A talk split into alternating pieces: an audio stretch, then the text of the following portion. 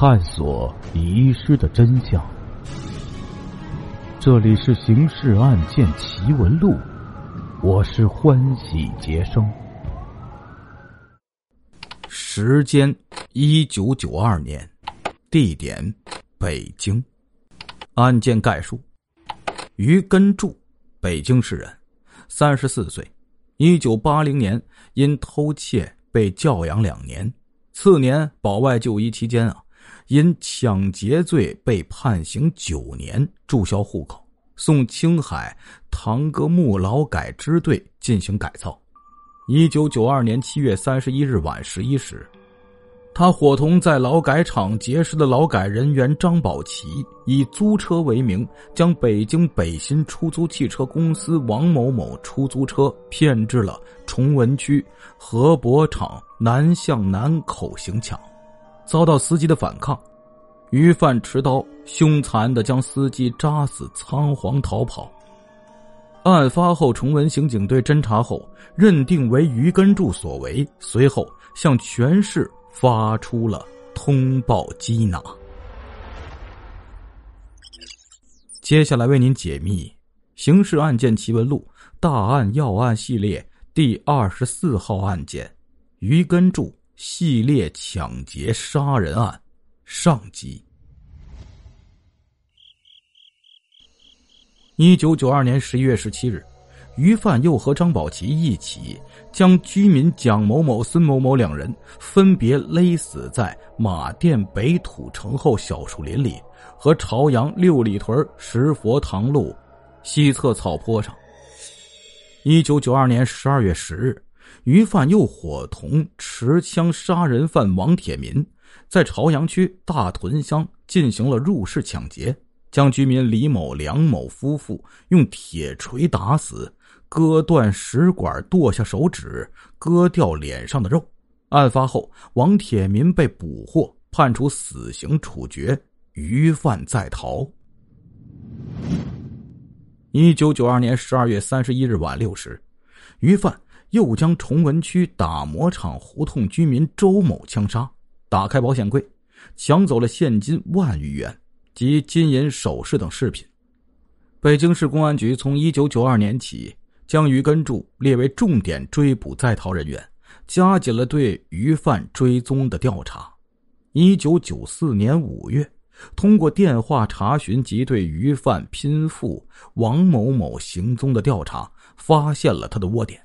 正当进行蹲守时，这于根柱同妻子就是张宝奇呀，还有叫家宗的三个人在西城撬盗面包车，被车主发现后，家宗被抓获了。根据家宗的口供，西城分局刑警大队将白塔寺的窝点给端掉了，缴获一支剑卫二十四小口径步枪，同时于根柱再一次失去了踪迹。此后，在秦皇岛发现犯罪电话信号，又因秦皇岛电话局电脑出问题，没能及时的获得信息，再一次失去了抓捕鱼犯的机会。但是毒蛇总会出动的。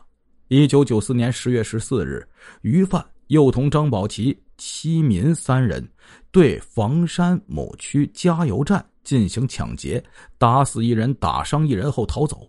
次日，在河北涿州某饭店，因嫖娼交假美元被围，于根柱掏枪打伤一人后逃走，另外两人被抓获。随即，涿州公安机关与北京市公安局取得联系，派人到现场认定为于犯所为，对其在房山窝点进行了蹲守，终没有见到于犯的踪影，又一次失去了于根柱的踪迹。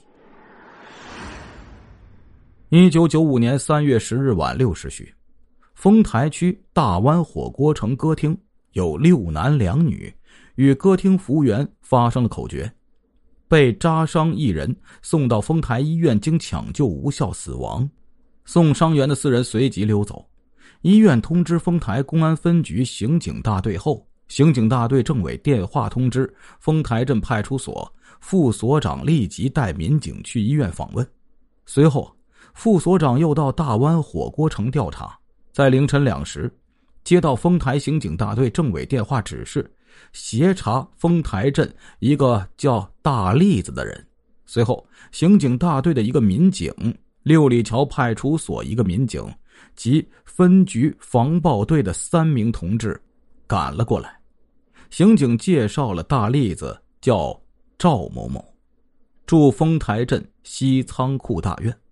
副所长爽快的说：“呀，那个院的情况我熟。”不用叫管界民警了，我带你们去。说完，带领着本所民警两人一同去了西仓库。赵某住在五层，这里离两会京丰宾馆仅一墙之隔。因为是传唤证人，副所长考虑啊，带枪去军队宿舍不合适啊，就让带着微冲和手枪的三名防暴队员守在楼门口。与本所三名民警上楼，敲开门后，正是赵春丽开的门。他说：“我知道为什么找我，是不是歌厅打架的事儿啊？”副所长推门进去说：“你穿好衣服，跟我们去派出所。”这时，副所长见北面小屋的单人床上睡着一男一女，于是问他们是谁。赵春丽回答：“不认识，是朋友介绍来的。”这时，那一对男女也醒了。副所长过去盘问，二人称是城里的，晚上跟朋友喝点酒，听会儿歌，晚了回不去了，就睡在这儿了。副所长见那个男人的胸上、胳膊上都刺满了青龙，觉得这个人很可疑，于是说：“那起来，穿上衣服。”然后对赵军和苏成才低声说：“他俩与案子可能有关，起床后一起带回去审查。”说完，与六里桥派出所的民警押着赵先下楼去了。房中的一对男女穿衣服时，看押那一对男女的民警 BB 机突然蜂鸣起来。民警低头看 BB 机时，情况发生了突变。床上的男人从被窝子底下抽出一支手枪，将女的狠命推向民警，然后冲出门去。民警一把抓住这个女人，同时高喊：“抓住她，她有枪！”同时追出门去。副所长及另一个民警听到喊声，把赵交给门口的防暴队员，然后返回接应，往上冲，在二楼将持枪的歹徒堵住。歹徒抬手就是一枪，二人迎着枪口扑了上去，分别扭住歹徒的左右臂。在夺枪时，歹徒又连开两枪。先打中了民警的左肩，又向副所长的头部打了一枪。副所长中弹后，仍死死的抓住歹徒的右肩不放。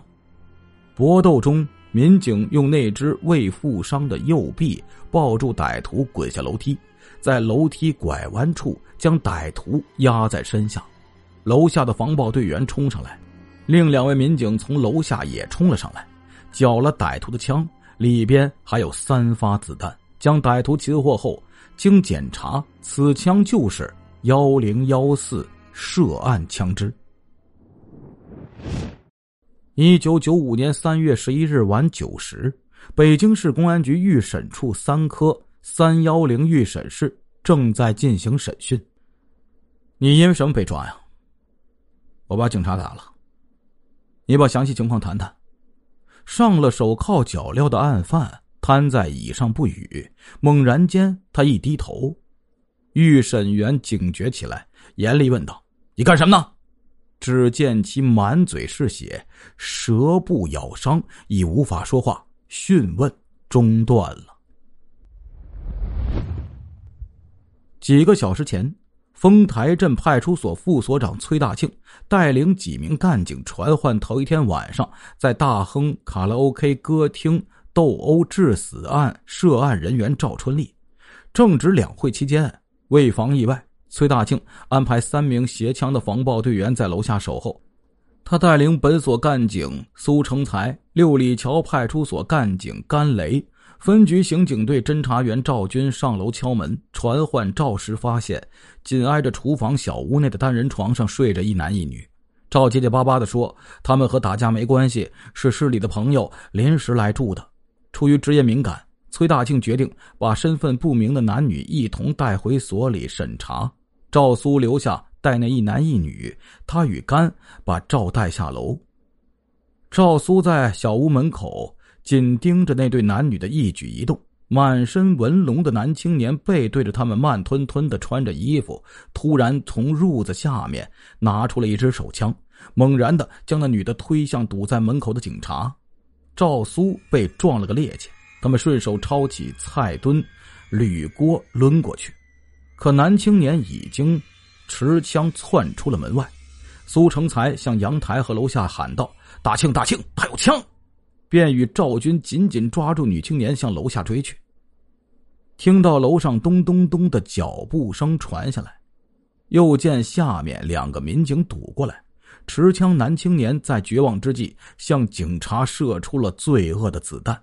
面对疯狂的歹徒，崔大庆冲上去，殊死搏斗中，崔大庆直至牺牲，还死死攥住歹徒的胳膊。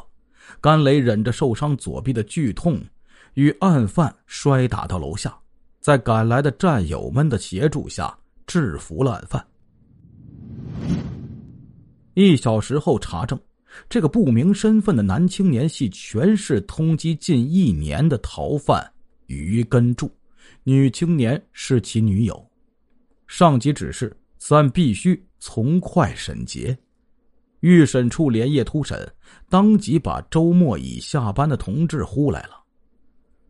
老预审员周进平对案犯于根柱并不陌生。一九九四年五月，严打期间，在审理朱志刚、张学刚、王铁民案件时，三犯均供于根柱系抢劫、盗窃、杀人等恶性案件中的主犯。于手上有数条人命，这次又丧心病狂的杀害了追捕他的公安干警。预审人员个个义愤填膺，但他们。深知感情代替不了法律，只有从快查清余犯的余罪，使其受到法律严惩，才能告慰英灵，缅怀战友。没想审讯刚刚开始，余犯就咬舌自残，身背数起人命案，还有悬案待查证，咬伤舌头无法供述，给案件的审理带来了困难，同时。也是对正义审讯的一种示威。